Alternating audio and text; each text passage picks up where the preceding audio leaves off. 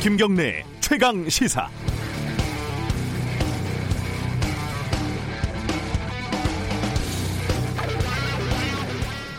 검찰의 제 식구 감싸기 이, 이 문장은 문장의 각 구성 요소들이 서로를 완벽하게 구속을 하고 있어서 일부만 대체하는 것은 대체로 불가능할 지경입니다. 예를 들어서 뭐 난 놓고 기억자도 모른다 이런 문장으로 보면요. 난 놓고 니은 자도 모른다 이렇게 하거나 난 놓고 기억자를 배운다 이렇게 하면 어색한 문장처럼 느껴지잖아요. 또 김경래 최강 시사 이래야지 김어준의 최강 시사 이러면 많이 이상하지 않습니까? 어, 2015년 민원인의 고소장을 잃어버린 윤모 검사가 고소장을 위조한 사건이 있었습니다. 윤 검사는 KB금융지주 윤종규 회장의 딸이라고 하죠. 검찰은 징계도 하지 않고 사표를 수리했고 윤 검사는 변호사 개업해서 잘 살고 있습니다. 문제 제기가 계속되니까 검찰은 3년 만에 윤 전 검사를 수사해서 기소를 했습니다. 문제는 징계 절차를 제대로 밟지 않은 검찰 수뇌부의 직무 유기 혐의입니다. 이문정 현직 부장검사가 김수남 전 검찰총장 등을 고발을 했고 경찰이 지금 수사를 하고 있습니다. 그런데 이 사건 어디서 많이 본 것 같지 않습니까? 네, 유재수 전 금융위 국장 사건과 판박이죠. 죄가 있는데 징계 절차를 제대로 밟지 않았고 윗선에서 봐준 거 아니냐? 뭐 이런 의혹이 있는 거죠. 의혹의 중심이 청와대인데 유재수 사건은 검찰이 열심히 수사하고 있습니다. 그건 좋습니다. 그런데 윤 검사 사건은요. 경찰이 압수수색을 세 차례나 올렸는데 검찰이 모조, 모조리 다 기각시키고 있습니다. 이게 뭐죠? 왜 검찰이 잤다는 그때그때 달라지는 겁니까? 남에게는 추상 같은 칼날이 왜 스스로에게는 봄바람이 되는 겁니까? 이제 완벽한 관용성을 획득한 검찰의 제 식구 감싸기라는 문장이 곧 대한민국 속담 대사전에 등재, 등재되지 않을까 예상을 해봅니다. 1월 3일 금요일 김경래 최강 시사 시작합니다.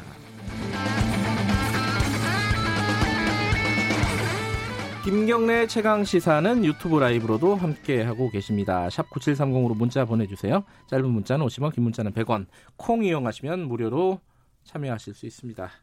자, 오늘 주요 뉴스 브리핑부터 가겠습니다. 고발 뉴스 민동기 기자 나와 있습니다. 안녕하세요. 안녕하십니까.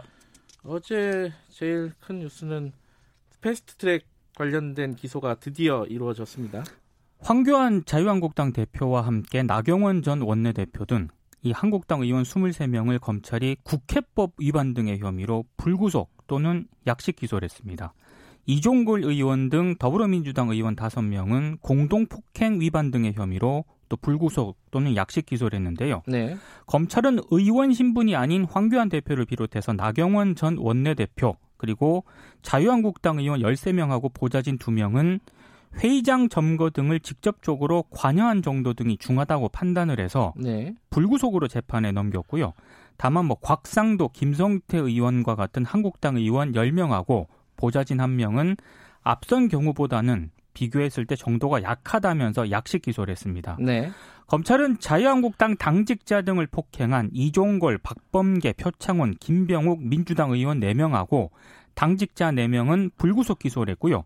박주민 의원과 보좌진 한 명은 상대적으로 가담 정도가 크지 않다면서 약식 기소를 했습니다.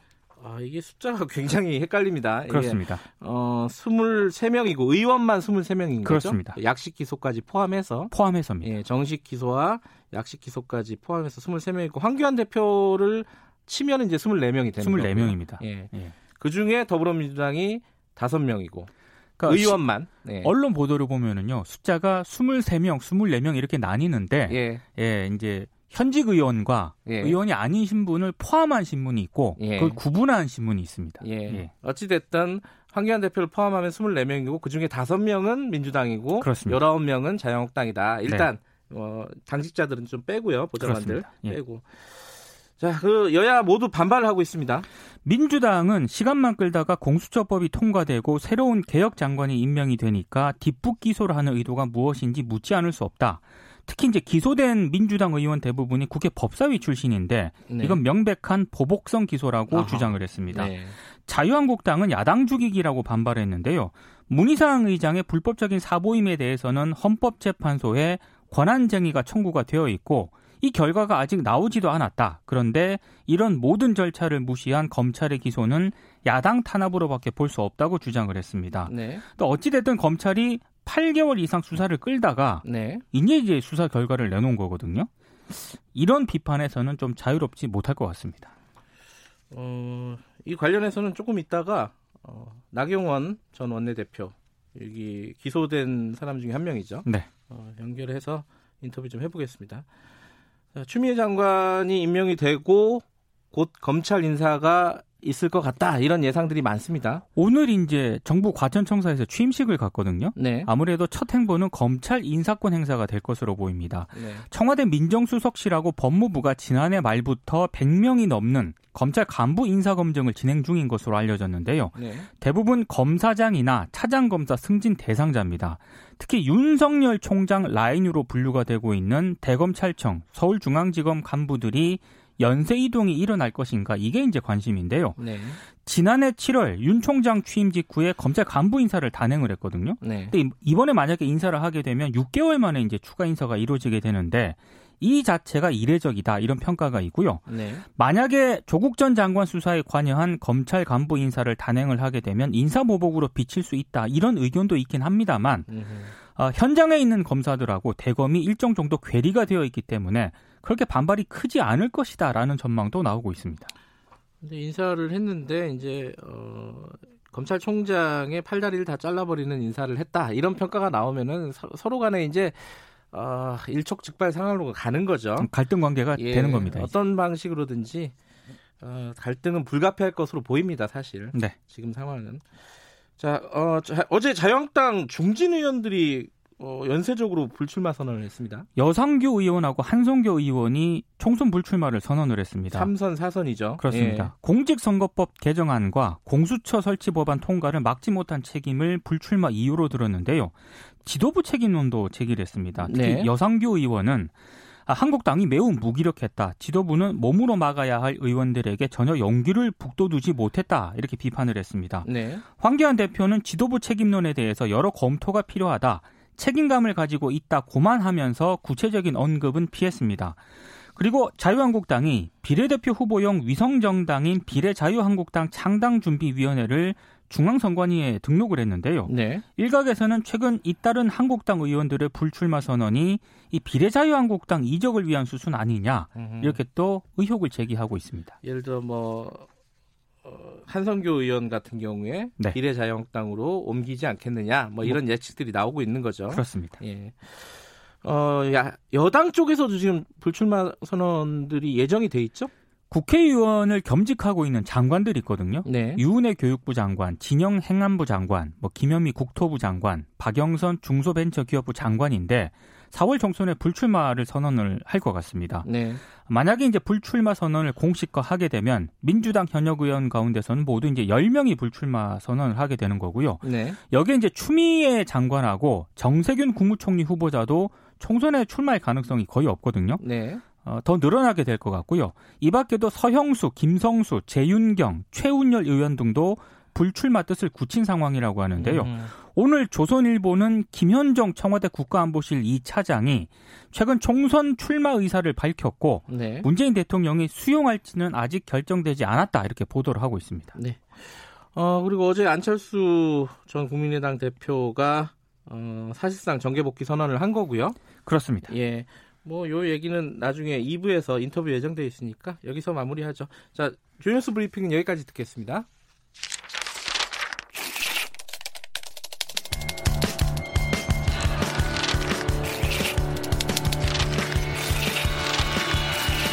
민동기의 저널리즘 M. 네, 민동기의 저널리즘 M. 오늘은 어떤 주제를 갖고 오셨죠? 손석희 JTBC 대표이사가 어제 신년 토론회를 마지막으로 뉴스룸 앵커에서 물러났거든요. 네. 뭐 6년 4개월 동안 앵커를 하면서 많은 일이 있었고 많이 배웠다. JTBC 기자들은 앞으로도 최선을 다하겠다 이런 소감을 밝혔는데 네. 오늘은 이 앵커 교체에서 읽어야 할 포인트를 몇 가지로 좀 정리를 해봤습니다. 음. 어, 어떤 포인트죠? 제일 먼저 짚어봐야 될 게? 그러니까 단순 앵커 교체로만 해석하기는 좀 어려울 것 같고요. 네. 이게 JTBC 보도 변화와 연결될 수밖에 없다는 음. 그런 뭐 지적이 있는데요. 네. 사실 JTBC 뉴스를 손석희 앵커가 사실상 이끌어왔다는 평가가 많지 않습니까? 예. 근데 이제 보도 전반에서 물러나게 된다는 건 뉴스룸의 아이템이라든가 보도 방향을 형성하는 데 있어서 당사자가 이선으로 후퇴한다는 그런 의미거든요. 음. 변화는 좀 불가피할 것 같습니다. 말씀하시는 게 그 변화라는 게, 어, 뭐, 좋은 쪽이라기보다는 조금 안 좋은 쪽, 부정적인 측면을 우려하시는 것 같아요. 그러니까 JTBC가 다른 종편과 비교했을 때 상대적으로 합리적인 보도를 한다는 평가가 많았거든요. 네. 근데 이런 합리적인 보도를 앞으로 할 수 있겠느냐라는 우려가 분명히 있고요. 네. 그리고 이제 JTBC 기자들이 이번 앵커 교체를 비판하면서 우려를 하지 않았습니까? 네. 여기에는 앞으로 이제 JTBC가 좀 보수화될 것이다. 우향우 쪽으로 갈 것이다라는 우려도 좀 있는 것 같습니다. 네. 물론 이제 급격하게 방향 전환을 하지는 않겠습니다만 JTBC가 삼성을 또 강하게 비판을 해왔는데 네. 앞으로 JTBC 뉴스에서 이런 모습을 기대할 수 있을 것인가 좀 회의적으로 보는 분들이 적지 않습니다. 그 일부에서는 이 삼성과 JTBC의 관계 그리고 삼성과 중앙일보의 관계 특히 광고 쪽으로 네. 어, 삼성이 많이 광고를 줄였다. 네. 그 국정농단 사태 이후에 네. 그것 때문이 아니냐라는 뭐 그런 해석들도 있어요. 실제로 좀 많이 불편한 관계가 형성이 됐다라고 하는 얘기가 예. 많이 나왔고요. 중앙일보 같은 경우에는 2016년 대비 2017년 마이너스 성장을 기록을 했습니다. 네. 여러 이유가 있겠지만 삼성 광고 하락도 주 요인 가운데 하나로 풀이가 되고 있는데요. 뭐 이런 얘기까지 있더라고요. 중앙일보의 삼성 광고 비중이 한겨레와 비슷하다. 뭐 이런 음, 얘기까지 나오고 그만큼 많이 줄였다. 있- 많이 줄어든 거죠. 음, 근데 중앙일보 이제 사주 입장에서는 삼성과의 관계 회복이 필요할 수밖에 없는 그런 상황인데 네. 실제 미디어 오늘이 보도한 내용을 보면 홍석현 중앙홀딩스 회장과 홍정도 JTBC 중앙일보 사장이 네. 앵커 교체를 먼저 제안했다 이렇게 보도를 하고 있거든요. 네. 앵커 교체를 삼성과 연결시키는 해석이 나오는 이유입니다. 어, 이거는 뭐 어, 손석희 앵커도 본인이 얘기를 했죠. 경영진에서. 먼저 제안을 했다. 그렇습니다. 그리고 자, 본인이 받아들였다 이렇게 네. 얘기를 한 거죠. 자 이게 이거는 이제 중앙 JTBC 내부의 얘기고 네. 그 언론계 이제 좀 외부의 얘기를 해보면 어떤 맥락이 있을까요? 사실 JTBC가 세월호 참사 국정농단 파문을 거치면서 뭐 신뢰도 영향력 1위를 좀 유지를 하지 않았습니까? 네. 이것뿐만이 아니고 1분 30초짜리 방송 뉴스 형식에도 큰 변화를 줬고요. 네. 이른바 뉴스의 맥락을 짚는 맥락 저널리즘도 시도를 했습니다. 근데 종편이라든가 지상파에 적지 않은 영향을 좀 끼쳤는데 네. 이런 영향력이 올해도 계속 유지가 될 것인가 좀 네. 물음표를 찍는 분들이 많고요. 네. 우려되는 건 이게 JTC, JTBC만에 해당되는 그런 문제가 아니라는 겁니다. 어, 어, 그러면 어떤 의미가 있다는 거죠? JTBC 문제가 아니라면은? 이게 올해에는 특히 이제 출입처 중심 취재 환경 개선 문제를 비롯해서요. 예. 언론 개혁 요구가 더 거세질 것으로 보이거든요. 네. KBS만 하더라도 지금 출입처 개혁 문제를 노- 내부 논의 중이지 않습니까? 네. 올해에는 어떤 식으로 가시화가 될 것으로 보이는데 이런 사안은 개별 언론사만으로는 제가 봤을 때는 한계가 명확합니다. 음흠. 그러니까 KBS만 하더라도 출입처 개선 방안이 의미를 가지려면 이게 다른 언론사들도 함께 고민하고 변화를 모색을 해야 되거든요. 네. 근데 흔히 말하는 legacy 미디어 가운데 이런 변화를 할 수 있는 언론사는 제가 봤을 때 굉장히 제한적입니다. 네. 더 거칠게 말해서 경향, 한겨레, MBC, JTBC 정도라고 보는데요. 네. 근데 지금 JTBC 같은 경우에는 손석희 대표이사가 앵커직에서 물러난 그런 상황인데 JTBC 기자들 입장에서는 개혁 경쟁이 아니라 당장 시청률 하락, 영향력, 신뢰도 하락을 걱정해야 되는 그런 상황인 겁니다. 네. 어, KBS는 안 들어가나요? 아, KBS는 아, 지금 그래도 여러 지표 가운데 보면 예. 뭐 영향력, 신뢰도가 올라가고 있는 그런 추세입니다. 어찌 됐든 이제 JTBC가 이런 언론 개혁이라든가 어, 이런 언론의 문화를 바꾸는데 여러 가지 역할을 했던 건 사실이다. 손석희 앵커가. 근데 빠지면서 그런 것들의 움직임이 좀 약해지지 않을까 이런 우려가 있다는 말씀이시네요. 손석희 앵커가 뭐 다 잘했다는 건 아니지만요. 그렇죠. 분명한 건이 기성 언론의 변화를 바라는 뉴스 수용자들 있지 않겠습니까? 네. 그리고 변화를 고민하고 있는 기성 언론 종사자들도 있습니다. 네. 이런 사람들 입장에서 봤을 때는 언론 개혁을 함께 이끌 중요한 우군 한 명을 음. 잃은 건 분명한 것 같습니다. 네. 제가 봤을 때 가장 큰 걱정은 올해 언론 개혁 요구가 더 거세질 것 같은데 네. 기성 언론이 얼마나 변화된 모습을 보여줄 수 있을 것인가 이건 솔직히 좀 걱정이 됩니다. 뭐 여러 가지 평가가 있겠지만 손석희 앵커는 어, 지상파의 어떤 방송 뉴스, 그러니까 방송 뉴스의 문법을 사실상 바꿔버렸어요. 바꿨죠. 예. 네. 그게 이제 뭐 서양식으로 바꾼 건데 사실 그렇습니다. 미국식으로 바꾼 건데 어쨌든 우리한테는 사실 좀 낯선 방식으로 했고 그걸 안착을 시켰습니다. 그렇습니다. 지금 거의 대부분의 방송사가 그쪽으로 따라갔잖아요. 사실 비슷한 예. 형식으로 가고 있죠. 굉장히 큰 영향을 미쳤고 하지만 지금 어, 손석희 앵커의 빈 자리는 분명히 있을 것이다라고 예측을 하시는 거네요. 그죠? 그렇습니다. 어떤 방식으로든지. 네. 예. 예. 어쨌든 고생하셨네요. 손석희 앵커. 예. 우- 우리가 인터뷰 한번 모셨으면 좋겠는데 안 나오시겠죠? 안 나올 것 같습니다. 예. 알겠습니다. 자, 저널리즘 M 고발뉴스 민노기 기자였습니다. 고맙습니다. 고맙습니다. 김경래 최강 시사 듣고 계신 지금 시각은 7시 40분입니다. 최강 시사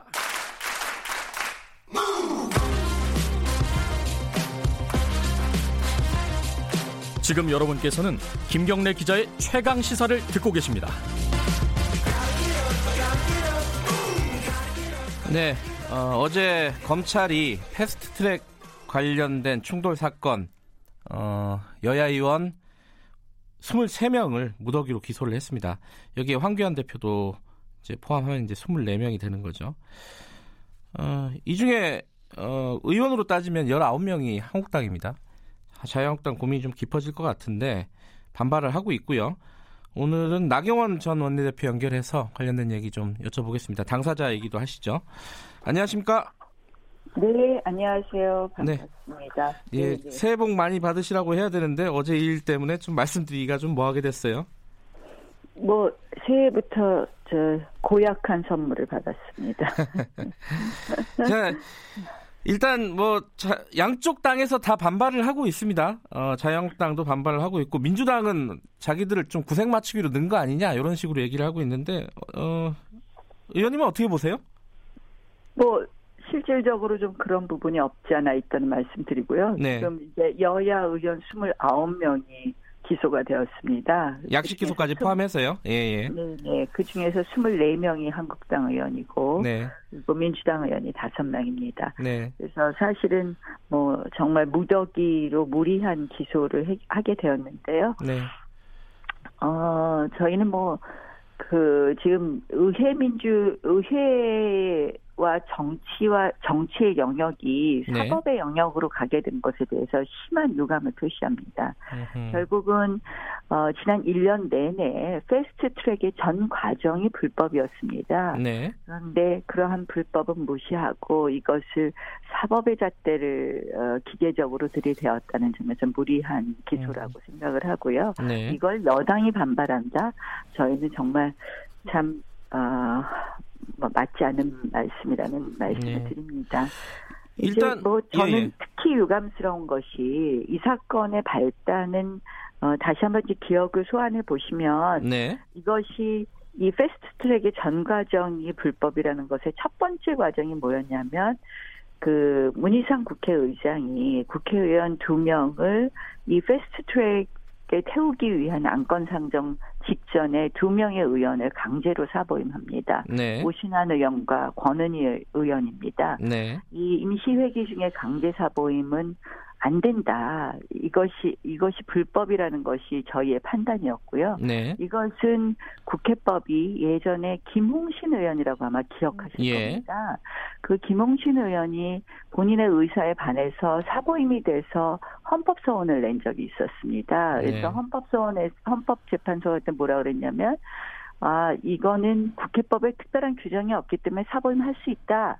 해서 만들어진 국회법 조항이 있었던 겁니다. 네, 그렇기 때문에 이것은 명백히 불법이고 하루에 두 명씩이나 강제 사보임을 했었거든요. 네, 그런데 그거부터 시작해서 사실은 전 과정이 불법입니다. 그 이- 이후에 뭐 긴급 안건 조정위원회의 기한을 이 있음에도 불구하고 날짜 네. 통과를 한다든지 뭐 이런 불법에 대해서는 전혀 무시하고 네, 이 문희상 의장의 불법에 대해서는 면죄부를 주고 네. 저희를 무더기 기소했다. 저희는 도저히 납득할 수 없다는 말씀을 드립니다. 어, 말씀하신 대로 그 사보임 관련해서는 이제 무혐의 처리를 했습니다. 그 검찰에서.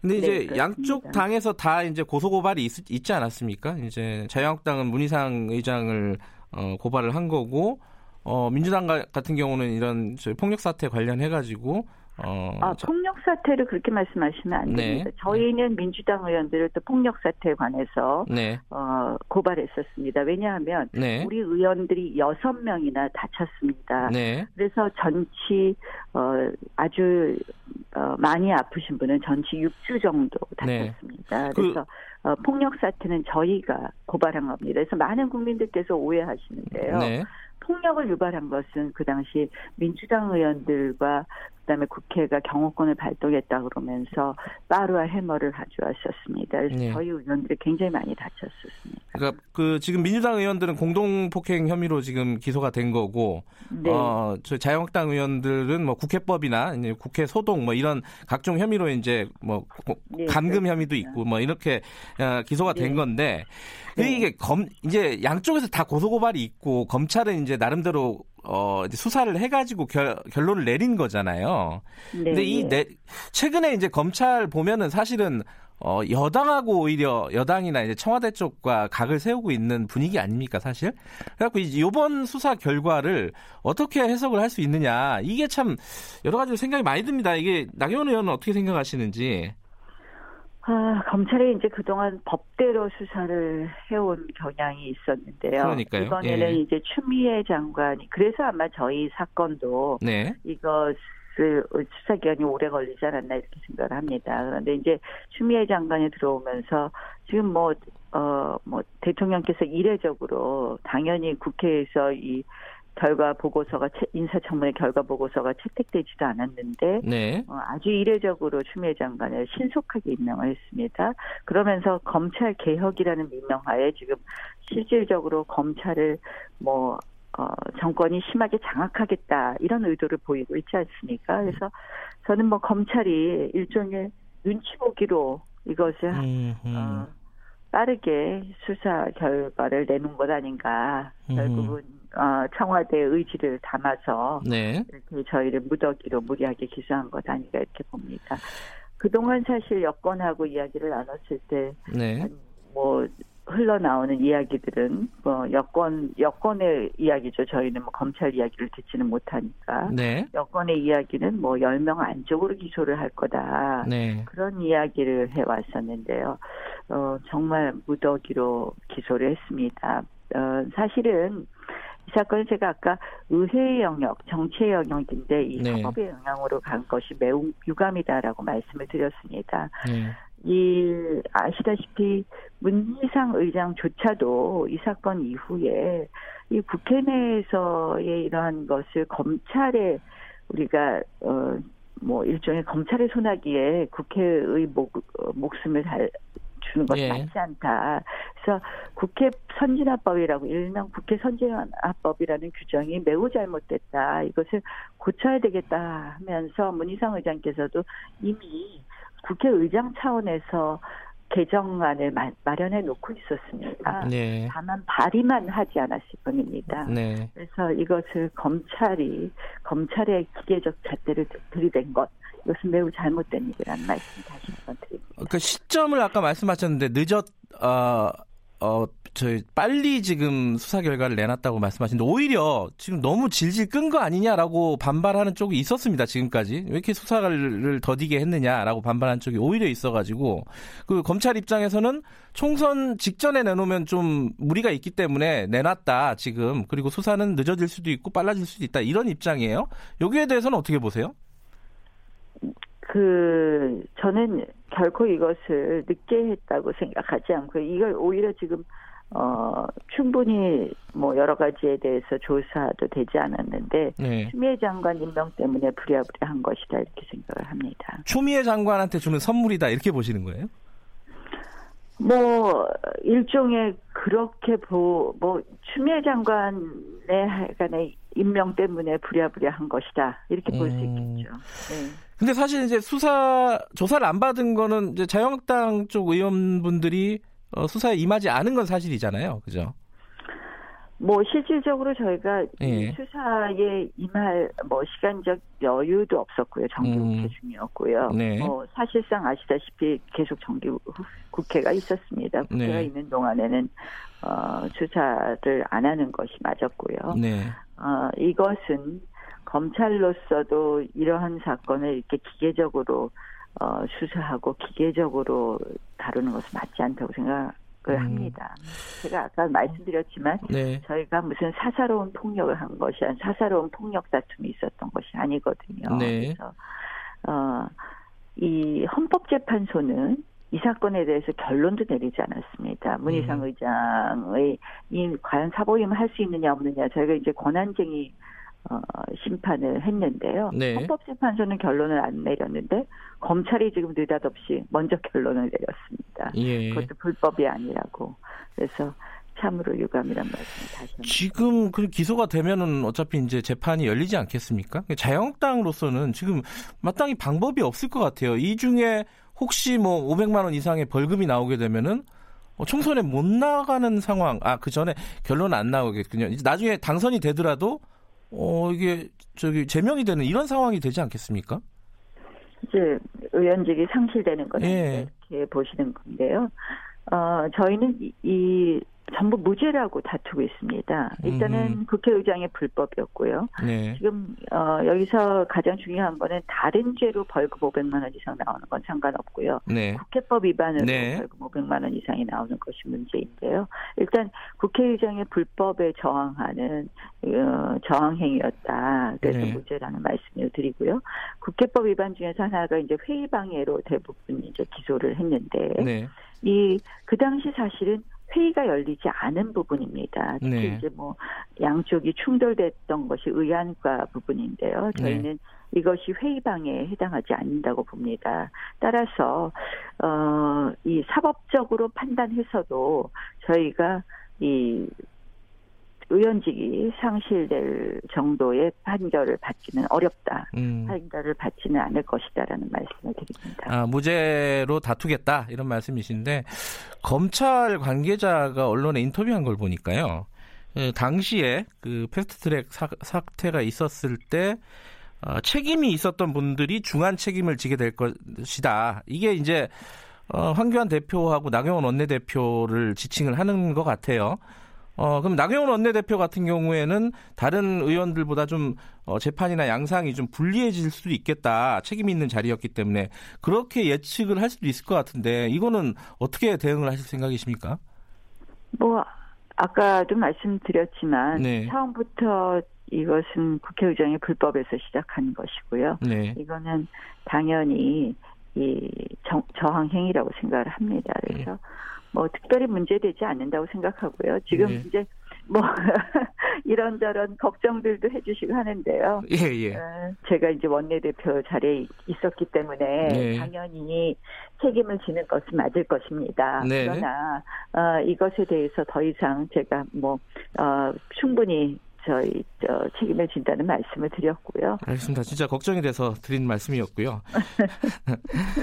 어, 이게 아까 그 사법 영역으로 넘어가는 게 좀 유감스럽다고 말씀하셨잖아요. 근데 이 부분이 사실 여야 할 것 없이 무슨 일만 생기면 고소 고발 들어가는 거 양쪽 다 똑같지 않았습니까? 이 부분? 이 부분 좀 고쳐야 되는 거 아니에요? 어, 그러니까 이제 저희가 사실 근데 의원들끼리는 고소고발을 안 했던 것을 기억합니다. 아, 그래요? 음. 의원들을 고소고발한 것은 거의 없었던 것을 보거든요. 근데 네. 이거는 그 다른 고소고발하고 다른 것이 뭐냐면 네. 이게 국회 내에서 이루어진 고소고발이에요. 음, 그렇죠. 국회 네. 내에서 이루어진 고소고발인데 아, 실질적으로 이제 저쪽에서 우리를 고소고발했기 때문에 우리도 이제 민주당 의원들 고소고발하게 되었는데요. 예.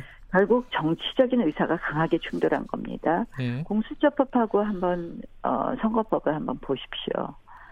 이게 도대체 말이나 되는 일입니까? 저희로서는요, 이 정말 터무니없는 공수처법하고 선거법이 올라오는 것에 대해서 예. 저항할 수밖에 없었습니다. 네. 그럼 의회 내에서 우리가 어떤 것을 할 수 있을까요? 저희가 정치적으로 강한 어, 의사 표시를 하는 것은 당연하고 특히 이 과정에서 그 문희상 의장이 하루에 두 명을요.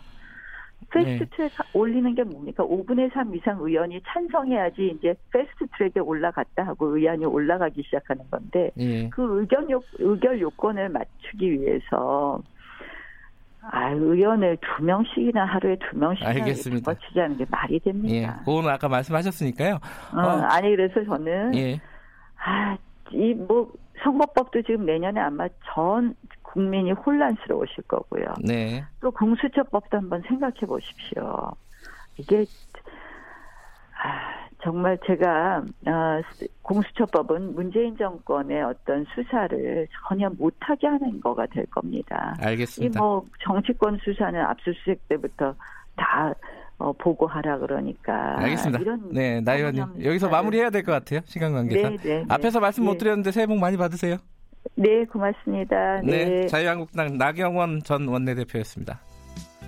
네, 김경래 최강기사 1분 여기까지 해야겠네요.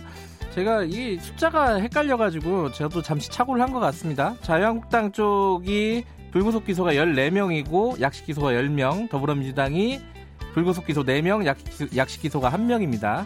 어, 착오 없으시기 바라겠습니다. 자, 1부 여기까지 하고요. 2부 8시 5분에 뉴스 듣고 돌아옵니다.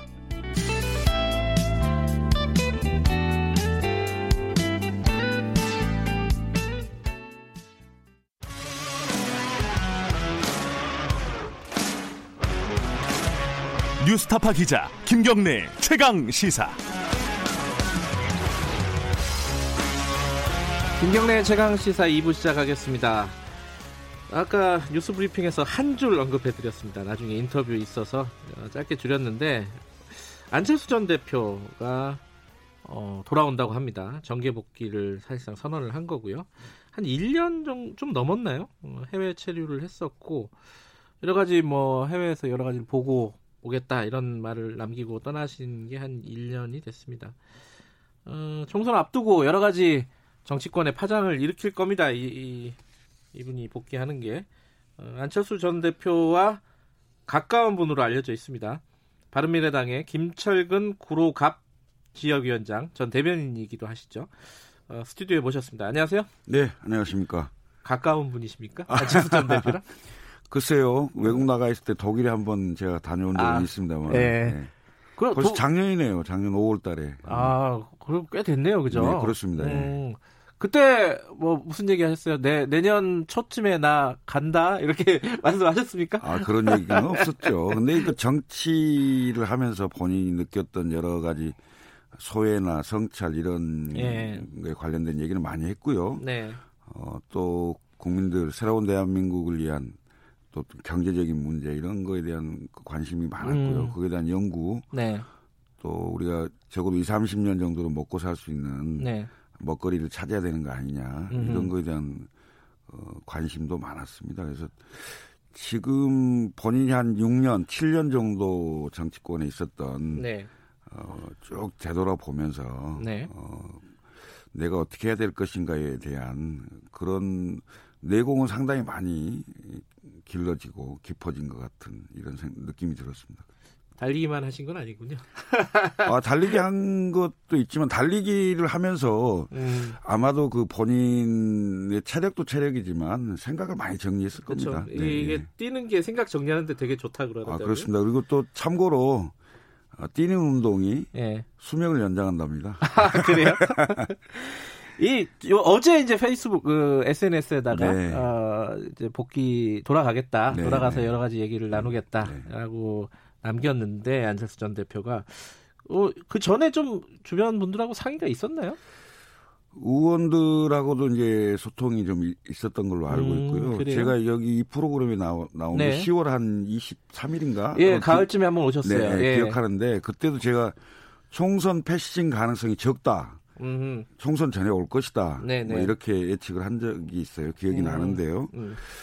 어, 저는 뭐 그렇게 봤습니다. 그리고 12월 22일 날 네. 현역 의원들이 그안 대표 정계복귀 촉구 기자회견을 했, 고요 아, 예, 맞아요. 예. 저희가 23일 날 네. 원외위원장 한 200여 명이 안 대표가 결단을 해라. 음. 좀 돌아와 달라. 아, 지금 문재인 정부가 국정 운영하는 게 음. 경제도 폭망했고 외교, 남북 관계, 아, 더군다나 국가 운영을 하는 데 있어서 이른바 개파 끼리끼리 해서 부정부패도 눈 감아주고 감찰도 안 하고 네. 아, 국가 권력을 동원해서 선거에 개입했다는 이런 의혹들이 나오고 있는 상태인데 네. 이 상황에 어, 문재인 정부를 견제하고 비판해야 될 네. 아, 이런 세력 국민들이 믿을 만한 그런 대한 세력이 보이지 않는 상황이기 때문에 음. 안철수 대표가 큰 결단을 좀 해달라 뭐 이런 요청을 했고요. 어, 연말에 어, 온 국민들이 다 받겠습니다만은 네. 이른바 패스트트랙 법안을 처리하는 과정에서 네. 어, 세계 10대 강국 어, 경제 강국이라고 할 수 있는 대한민국의 국회에서 보여지는 그 모습이라는 게 아, 너무 볼상사나웠던 거 아니겠어요? 네. 그러니까 정치가 어, 국민들을 위하는 게 아니고 오히려 네. 정치가 국민들의 걸림돌이 되고 있는 아, 이런 구태 정치, 아, 잘못된 정치를 좀 바로 잡아야 되지 않겠냐. 네. 뭐 이런 생각들이 많은 것 같습니다. 어, 와서 네. 이제 어떤 뭐 이게 바- 방금 말씀하신 뭐 정치에 대한 입장이라든가 네. 대한민국에 대한 생각 뭐 이런 것들이야 이제 와서 풀어내겠죠. 근데 현실적으로 궁금한 거는 이제 네. 어디서 활동을 할 것이냐 아니면 무엇을 만들 것이냐 요건데 몇 가지 경우의 수를 생각해 볼 수 있을 것 같아요 청취자분들도 음, 어, 당연히 생각할 수 있는 게 바른미래당으로 간다 네. 이럴 수 있을 거고 네. 자유한국당으로 합칠 수도 있다. 뭐 가능성이야 모르겠지만 그리고 어 지금 새로운 보수당 만들잖아요. 네. 오늘 창당인가요? 5일 날입니다. 5일인가요? 예. 자 바른미 오늘 오늘 탈당을 하는 거예요. 아 오늘 탈당이고 예, 예. 새로운 보수당하고 힘을 합칠 수도 있는 거 아닐까? 음. 아니면 뭐 새로운 거 아예 다 다른 거 만드나? 뭐 경우의 수가 몇 가지가 될 것 같은데 어떻게 보세요? 제가 어제 그 기자들로부터 네. 질문 받은 게 바로 그겁니다. 그거 그냥 계속 이게 궁금하겠죠 기자들은. 하여튼 네. 뭐 수십 명, 수- 뭐, 뭐 수백 명의 전화를 받았는데요. 예. 지금 현재는 뭐 정해진 바는 없습니다. 네. 없는데 아까도 말씀드렸듯이 지금은 문재인 정부에 대한 견제와 비판. 네. 그러니까 안철수 전 대표가 지금까지 여당을 해본 적은 없습니다. 아, 정계 음. 입문해서 그렇죠. 줄곧 야당을 해왔고 네. 어, 힘든 싸움을 쭉 해온 거죠. 네. 그런 과정이기 때문에 지금도 어, 문재인 정부가 사실은 정권 교체를 해서 네. 잘할 걸로 믿었죠. 믿었지만 음.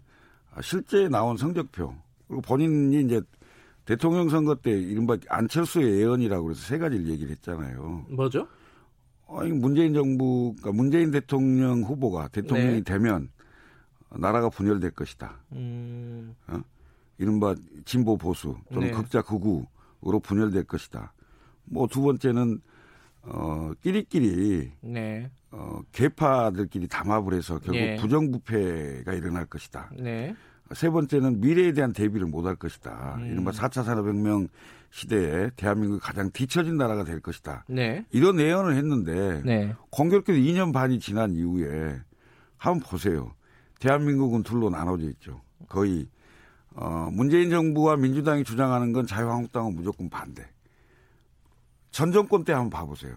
박근혜 정부가 주장했던 건 민주당이 다 반대. 네. 이렇게 반대를 위한 반대로 완전히 둘로 나눠져 있는 거죠. 그리고 네. 지금 최근에 청와대 그 민정수석실의 감찰 무마 사건이라든지 울산시장 하명 사건이라든지 이런 것을 보면 권력 운영이 사실상 끼리끼리 담합해서 개파에 의해서 봐주고 이런 거 아니겠어요? 그런 의혹들이 나오는 거 아닙니까? 네. 음. 그 근데 지금 제가 여쭤본 거는 어, 구체적으로 어떻게 할지는 안 정해졌다고는 하는데 네. 어 그 하나씩 지워 나갈 수는 있을 거 아니에요. 자유한국당하고 합치는 건 현실적으로 지금 불가능한 거 아닙니까? 근데 저는 이제 그 구체적으로 예. 지금 하나하나를 말하기는 상당히 그, 그, 왜냐하면 예. 정확하지 않다라는 생각을 예. 하고 있고요. 우선은, 어, 제가 이제, 문, 어, 안철수 전 대표는 지금까지 야당을 해왔다. 네. 야당 인사다 이거죠. 네. 그럼 문재인, 현재인 문재인 정부와 민주당의 네. 국정운영 실패에 대한 견제와 비판할 수 있는 세력을 모아야 된다. 이게 네. 원칙이겠죠. 네. 두 번째는 어, 전 정권이 이른바 국정운영 거기도 이제 국정운영 실패를 단적으로 보여줬던 이른바 탄핵과 파면을 당한 네. 그 세력 아닙니까? 네. 이 세력의 핵심적인 인사들 이런 부분들 분들이 앞장서 갖고는 국민들의 신뢰를 얻- 얻을 수 음. 없겠죠. 네. 이런 몇 가지 조건들을 어, 걸고 나면 네. 함께 하실 수 있는 세력들이 난 저는 눈에 보인다고 봐요. 근데 이제 어 부정적인 측면들을 얘기하는 쪽이 아니, 물론 있습니다. 있죠, 아. 그- 그걸 몇 예. 가지 여쭤보면요. 네. 일단은 아, 이 표현이 좀 과할 수도 있는데 예. 좀 기회주의적인 거 아니냐. 이게 선거 때 딱 임박해가지고 네. 또 이렇게 뭐 그런 약간 비아냥이라고 할까요? 선거 됐으니까 이제 안철수 올 때 됐구나. 막 이런 느낌 있잖아요. 그, 아니- 그 부정적인 시각을 어떻게 설득을 하실지. 그게 아니고 그것은 지금 김경수 지사가 재판을 받고 있는데요. 네. 이른바 드루킹 일당이 네, 네. 수많은 댓글과 네. 그 여론 공작에 예. 의해서 안철수를 그렇게 이미지 메이킹 한 거 아닙니까? 이건 민주당과 드루킹, 음. 그다음에 김경수 일당이 만들어낸 저는 모함이라고 생각하고요. 음. 그런 이미지에 의해서 네. 그 자꾸 그런 말씀을 하시는 것 같은데 안철수 대표가 2012년도에 정계 이- 이후에 네. 정치권을 떠나본 적이 이번이 처음입니다. 음. 마치 여러 번 이- 있는 것처럼 네. 자꾸 무슨 간철수 간본다 뭐 때됐다 이렇게 얘기하는데 안철수가 언제 그런 적 있습니까? 음. 근데 또 그 부분이 있어요. 2012년도에 이제 정계 입문했다고 하셨잖아요. 네, 네, 네. 그때 진짜 대단했지 않습니까? 아, 그렇죠. 안철수 네, 현상이라는 말이 나올 아, 정도였어요. 그렇습니다. 예. 근데 그런 어떤 새로운 느낌이 네. 많이 소진된 거 아니냐. 이제는 국민들한테 어, 설득력 있는 어떤 제3의 어떤 방향성, 그런 느낌, 그런 이미지, 그런 설득력을 지금 안철수 전 대표가 가지고 있느냐, 과연. 지금 저 저는 이제 두 가지라고 예. 봅니다. 우선은 어 문재인 정부와 그 민주당이 네. 상대적으로 도덕적이고 뭐 이런 것을 많이 내세웠지 않습니까? 그런데 조국 사태로 네. 인해서 네. 이른바 조국 전 법무장관이 그 이런 기소가 됐는데 네, 기소되는 과정에서 보면 네, 여러 가지 제목이 나오잖아요. 네, 근데 그 제목에 보다는 대단히 위선적이고 네, 본인이 한 행동과 또 본인이 그 상대를 비판하면서 내놨던 SNS 글들 네, 이런 것들을 보면서 대단히 위선적이고 위선적인 정권이다라는 게 우선 하나 있어요. 예. 예.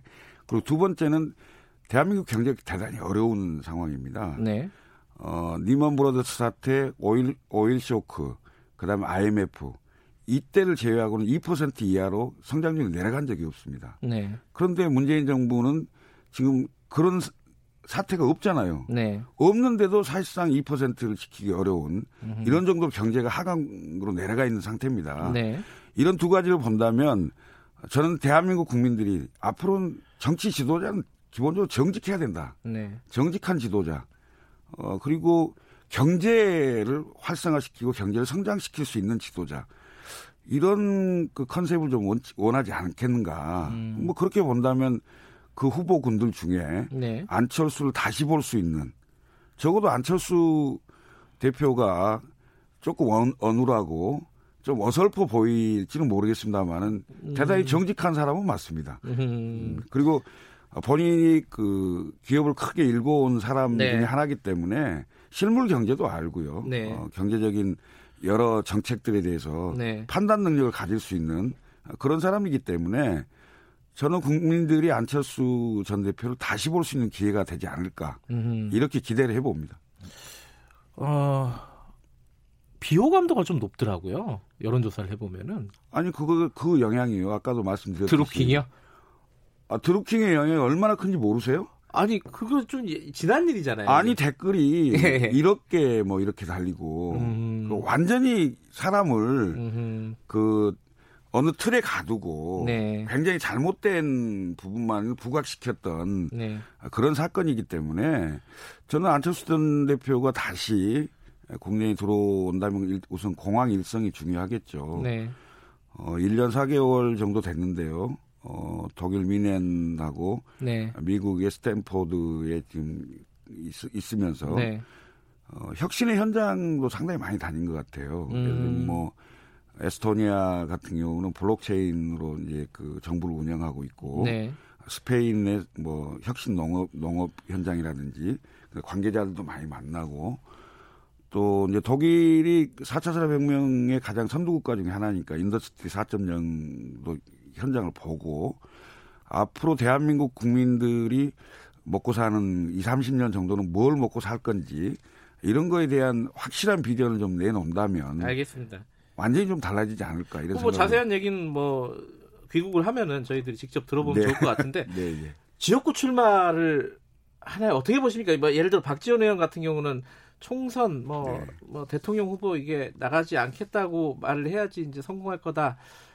이게 무슨 의도로 얘기했는지 좀 복잡한 얘기긴 한데 어쨌든 네. 어떻게 예상하십니까? 지역구 출마할 걸로 예상하십니까? 아니면 어떻게 보세요? 우선 박지원 의원이 안철수 대표에 대해서 예. 얘- 얘기한 것 중에 한 개도 맞춘 게 없어요.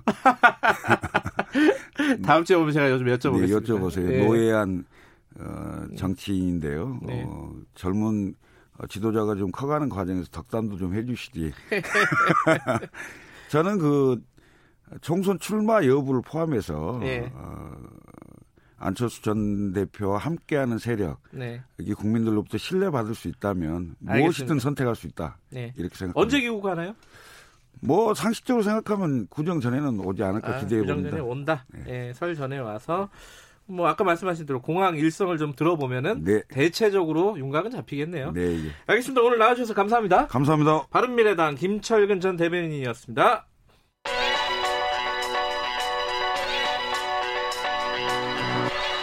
최강 시사 윤태곤의 눈.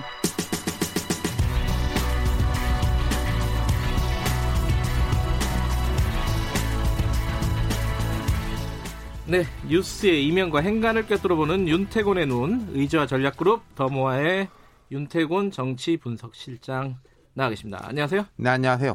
새해 복 많이 예, 받으십시오. 복 많이 받으십시오. 이번 주까지만 인사하려고요. 새해 복 많이 네, 받으라는 네, 얘기는. 네. 에, 국회 얘기 좀 할 텐데 어, 어제 뉴스 중에 큰 뉴스가 한국당의 3선, 4선 의원들이 연쇄적으로 불출마 선언을 했습니다. 그렇죠. 한성교 의원하고 여상규 의원인데 한성교 의원은 4선 경기 용인병이고 여상규 의원은 3선 경남 사천 남해 하동군인데 네. 자, 한 의원은 한국당 사무총장도 지냈습니다. 그리고 여 의원은 지금 국회 법사위원장이에요. 예. 두 사람 다 중진급이죠. 또 지역구도 한 의원은 이제 수도권이지만은 이 용인병이 줄곧 보수정당 강세 지역이었어요. 음. 그리고 이제 여상규 의원 PK 지역은 또 한국당 강세 지역이고요. 네. 예. 이게 요 어제는 일이 있었는데 그 며칠 전 그러니까 새해 마지막 날 어, 김도부 의원도 예, 있었어요. 되게 좀 의외였어요. 김덕우 네. 의원 부산 북강서을 재선 의원으로 현재 법사위 간사고 황교안 대표 비서실장도 지냈습니다. 네. 예. 어, 이게 어, 세 명이 사실 며칠 상간으로 계속 그 불출마 선언을 한 셈이 네. 돼버렸네요. 그러니까 뭐 이런 거가 있겠죠. 일단 패스트트랙 전국이 사실상 끝났다. 예. 오늘 민주당에서도 불출마 선언이 있을 겁니다. 박영선, 진영, 유은혜, 김현미 네, 장관. 뭐 장관 들. 예. 네. 물론 현직 장관이니까 의미가 다르겠지만은 각 당이 이제 본격적으로 총선 준비에 들어간다 이런 점이고 예. 또 하나 짚어볼 게 있어요. 법사위 잔혹사. 어, 이 중에 법사위가 누구 누구죠? 여상규 법사위원장, 예. 김도 법사위 간사 다 아. 불출마 선언이죠. 자, 여 위원장 이런 말 했습니다. 국익을 무시한 채 오직 당파적 이익만을 쫓기 위해 온갖 불법과 탈법을 마다하는 작금의 정치 현실, 나아가 음. 오직 내 편만 국민이라 간주하는 극심한 편가르기에 화면을 느꼈다. 네. 이건 좀 뭐 상대에 대한 비판뿐만 아니라 자체까지 포함된 걸로 읽는 게 타당하지 않겠습니까? 이런 문장은. 음, 물론 그 뒤에 보면은 뭐 연동형 비례제 선거법, 공수처법처럼 정권과 특정 정파만을 위한 악법이 날치기 처리되는 모습을 보면서 참담할 그 금할 수 없었다. 이렇게 여당을 겨냥했지만은 이 정치권 전체에 대한 좀 자책이 있는 것 같고 네. 김도부 의원은 뭐 공수처 설치법의 국회 통과를 막아내지 못한 데 대한 책임을 지겠다라고 했는데 이에 앞서서 민주당에서도 불출마 물꼬를 튼 사람이 누굽니까? 저기, 표창원 예. 두 사람 다 법사위잖아요. 음, 하루하루가 전쟁 같았다. 지옥 같았다. 법사위가 네 명이네요. 그러고 보니까. 그렇죠. 어, 항상 그렇지만은 예. 이번 국회 특히 작년에는 법사위가 전쟁터였어요. 조국 음. 전 장관 파동에서부터 패스트트랙 법안까지 여야가 가장 첨예하게 부딪힌 곳이 법사위였고 네. 여야 의원 할 것 없이 피로감, 자괴감을 상당히 느꼈다라고 토로들을 많이 했어요, 실은. 음. 그러니까 뭐 제가 숫자는 안 세봤습니다만은 상임위 불출마 비율로 따지면 방금 짚어본 사람만 해도 네명 명이죠. 아닙니까? 예. 제일 많을 거예요. 음, 예. 그러니까 최전선에 있으면서 겪었던 남들한테 말하지 못하는 어떤 그렇죠, 고충.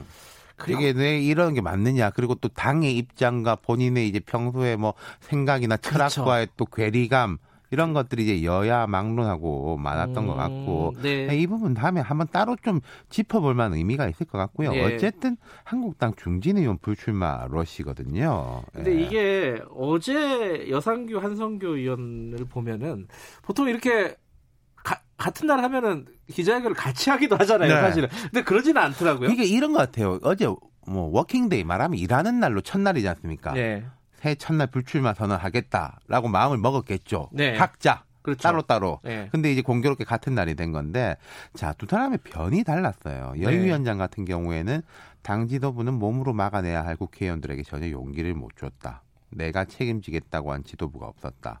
그러면서 자유진영 통합을 위해서는 황교안 대표 등 당 지도부가 사퇴까지 결심해야 된다 이렇게 음, 이야기했어요. 반면에 음, 네. 한성교 의원은 황교안 대표 체제 초대 사무총장이었습니다. 네. 두 사람이 그 같은 대학 선후배 시간으로 가까워요. 그한 의원이 음. 이렇게 말했습니다. 자, 시간적으로나 능력으로나 당 사정으로나 출마하지 않는 것이 맞다. 내가 네. 한국당 주변에서 10개월 진행된 황 체제에 대한 여러 비난, 비판, 터무니없는 말도 많다. 황 체제 첫 번째 총장으로서 힘을 더해주기 위해서도 불출마를 결심했다 이렇게 말을 했어요. 이제 여상규 위원장 같은 경우는 그러면은 책임론을 좀 당 지도부의 책임론을 그렇죠. 얘기한 거고, 네. 그리고 황교안, 아, 황교안 한성교. 한성교 의원 같은 경우에는 힘을 실어주자. 어, 와, 완전히 다른 건데 이거는 그렇죠. 그죠? 근데 자 이런 면이 있어요. 지금까지 한국당에 불출마 선언이 없었던 건 아닙니다. 근데 이제 김세영, 김영우 의원은 비주류로 좀 분류된 사람들이고 그랬죠. 예. 윤상직, 유민봉 이런 의원들은 초선 의원이에요. 그러니까 강대 지역에서 중진급 의원이 불출마한 것이 첫 번째 의미가 있을 수 있다. 네. 이 말하는 방향이 다르지만은 그러니까 자연스럽게 물갈이 폭을 넓힐 수 있다는 점은 지도부에게 도움이 되겠지만은 네. 리더십 비판 쪽은 부담인 거죠. 자, 이게 이제 자유한국당에 어떤 파장을 불러일으킬까? 이게 자. 이제 궁금한 거 아니겠습니까? 그러니까 불출마 자체는 자연스러운 면이 있어요. 신년이 되면서 그리고 국회의원들 입장에서는 정기 국회 있고 패스트트랙으로 첨예하게 대립하고 있으니까 그때 뭐 불출마 선언하면 좀김 빼는 게 되니까 음. 일이 어느 정도 정리된 다음에 이렇게 하는 것인데 근데 이제 한국당은 여당에 비해서 과제가 훨씬 많습니다. 통상적인 영입 및 물갈이뿐만 아니라 리더십 재정비 혹은 변화 나아가 보수 통합까지 조금 전에 김철근 전 대변인 이야기하셨지만 또 안철수 전 대표의 귀국으로 인해 가지고 말하자면 이게 야당의 전선 방향이라는 게 미묘하게 조금 바뀌는 이런 것들도 있는 거 아니겠어요? 음흠. 지금 보면요. 자, 야당의 중심축은 어쨌든 반문, 반민주당 이런 쪽이었습니다. 그렇죠. 그리고 안철수 음. 전 의원도 뭐 기본적으로 야당이고 뭐 네. 뭐 지금 현 정부에 대해서 비판적인 견해를 갖고 있는 건 맞지만은 네. 어제 변은 원래 좀 자기의 스탠스, 양당 비판 양기득권 비판에 무게가 좀 실려 있는 거 아니겠어요? 예. 그러니까 안철수 개인에 대한 평가와 별개로 국민의당을 창당할 때 비해서 안철수라는 그 상품성이 좀 퇴색한 거는 뭐 객관적인 사실인데 네. 그 평가와 별개로 양당에 대해서 염증을 느끼는 사람들이 상당한 것도 사실이나 엄정한 사실이란 말입니다. 그렇겠죠. 예. 그러니까 장기적으로는 다른 뭐 어떻게 가닥이 잡힐지 모르겠지만 단기적으로는 한국당의 갈 길이 조금 흐트러지는 면이라든지 좀 조정이 필요한 면이 있을 거예요. 네. 그러니까 한국당 입장에서 보면은 지금 복잡한 과제들이 점점 늘어나고 있습니다. 대략 이달 내로 이런 과제들을 대략 가닥이라고 잡으면은 총선 준비에 오히려 도움이 될 겁니다. 음. 조용하게 가는 게 제일 안 좋은 거잖아요. 음. 근데 이 복잡한 채로 시간만 흘려보내고 더 복잡해지고 그런 과정에서 이제 설 넘기고 2월 맞이하고 이러면은 아주 안 좋을 거예요. 그러니까 지금 어 자유한국당 그러니까 범보수 진영이라고 네. 할까요? 거의 지금 줄거리가 잘 안 잡혔잖아요. 그러니까 어떻게 따졌어요. 보면은 약간 긍정적인 면요. 시끌시끌한 거예요. 어쨌든. 아하. 그게 이제 조용하게 가면은 최악인 건데 네. 시끌시끌하게 가는 거는 긍정적인 면으로 볼 수 있고 관심도 조금 모을 수 있는데 이걸 어떻게 좀 정리하면서 갈 수 있는 능력이 있느냐 없느냐 그게 음. 관건인 거죠. 그 한성규 의원 같은 경우에는 자유 어, 비례 자유한국당 이쪽으로 가서 황교안 만약에 어, 황 대표의 의중이 예. 그렇다면은 한성교 의원 정도면은 황 대표의 의중을 충분히 따를 만하죠. 음, 예. 만약 그게 필요하다면 그렇죠. 할 수도 있는 정도의 예. 위치다. 예. 알겠습니다. 오늘 말씀 잘 들었습니다. 감사합니다. 윤태곤의 눈이었습니다. 김경래 최강시사 2부는 여기까지 하고요. 저는 30, 아, 3부 후에 다시 뵙겠, 아, 왜 이러나. 3부에서 다시 뵙겠습니다. 일부 지역국에서는 해당 지역 방송 보내드립니다.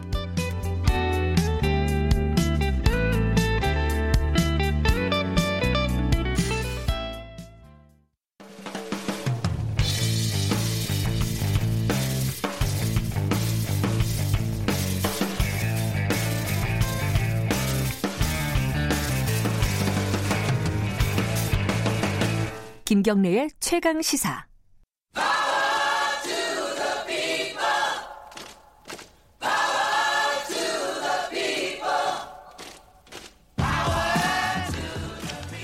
네, 의뢰 입장에서 의뢰의 목소리를 통해 함께 사는 세상을 생각하는 시간입니다. 지금은 을밀대 민생경제연구소 안진걸 소장님 나와 계십니다. 안녕하세요.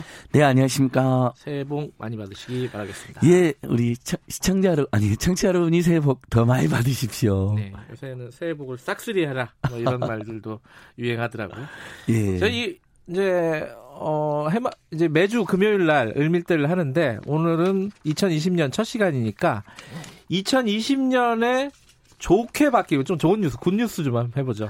예. 좋게 바뀌는 민생 뉴스 좀 우리 해보죠. 을들을 위한 좋은 제도가 많이 시행됩니다. 네, 뭐 앞부분에서는 이제 뭐 경제가 굉장히 폭망했다 뭐 이런 지적도 하신 분도 있었지만 네, 어 사실 뭐 어려워진 어려 어려운 경제 속에서 국민 5천만 명 중에 3천만 명이 해외 여행을 가진 않겠죠.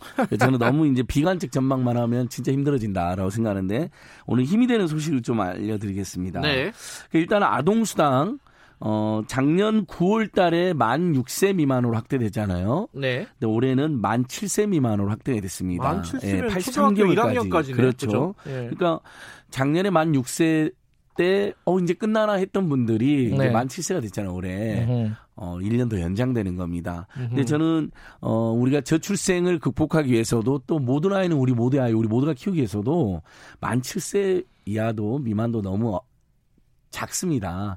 초등학교 전학년까지는 어. 매달 10만 원에서 저는 예전에 이제 여러 정치인들이 30만 원 정도는 인상해야 된다는 의견을 준 적이 있거든요. 음. 유럽도 보면 30만에서 50만 원 사이를 지원하는 경우가 많고 그래야 저출생도 극복할 수 있다. 음. 그래서 어, 당장 늘리기는 어렵겠지만 내년에도 아마 올해 우리 국민들께서 아동수당은 좋은 제도다라고 계속 주장하시면 내년에도 총선 전에서 공약이 늘어나지 않겠습니까? 그래서 내년에는 초등학교 전학년까지 확대되면 좋겠다 이런 희망도. 근데 올해는 만 7세 미만까지 83개월까지요. 매월 10만 원, 예, 매월 10만 원. 1인당. 예, 처음에 일부 야당의 반대로 소득 하위 90% 예. 상위 10%를 제외했잖아요. 예. 근데 그 행정병만 천억이 넘게 든 겁니다. 아, 그 서류 막 내고 선별하고 그럼 공무원들도 너무 힘들고 선별적 복지를 그걸, 하려니. 예. 예. 폐지했죠. 그래서 음. 모두에게 모든 아이는 우리 모두의 아이다. 음. 그럼 왜 부잣집 아이들도 왜 도와주냐는 분들이 있잖아요. 그 부잣집도 도와줘야죠. 그리고 그 부자분들은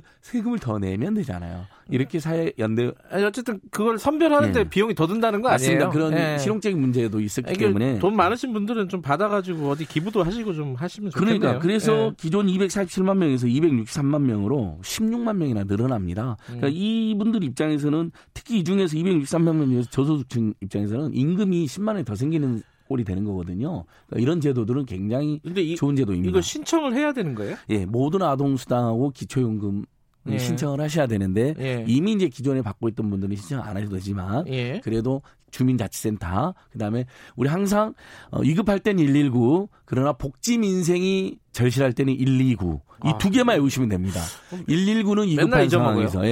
예. 복지나 민생과 관련된 모든 제도 네. 내가 지금 힘들어졌다. 우리 주변에 어떤 이웃이 힘들었다 할 때는 지체 없이 119로 전화하시면 그분들과 음. 관련된 맞춤형 복지라든지 그분들이 지원받을 수 있는 복지 민생 제도를 다 연결해 줍니다. 네. 우리 사회 그 정도는 성숙한 것이죠. 129 잊지 마십시오. 그 아동 수당 신청하실 분들은 어, 주민센터를 가거나 129로 예, 일단 문의를. 하시면 좋겠습니다. 그리고 또 하나가 어, 무상교육 관련해 가지고 고교 무상교육이 확대가 된다. 이게 2학년까지 되는 거죠, 예. 이제? 작년에는 3학년 2학기부터 시행했습니다. 네.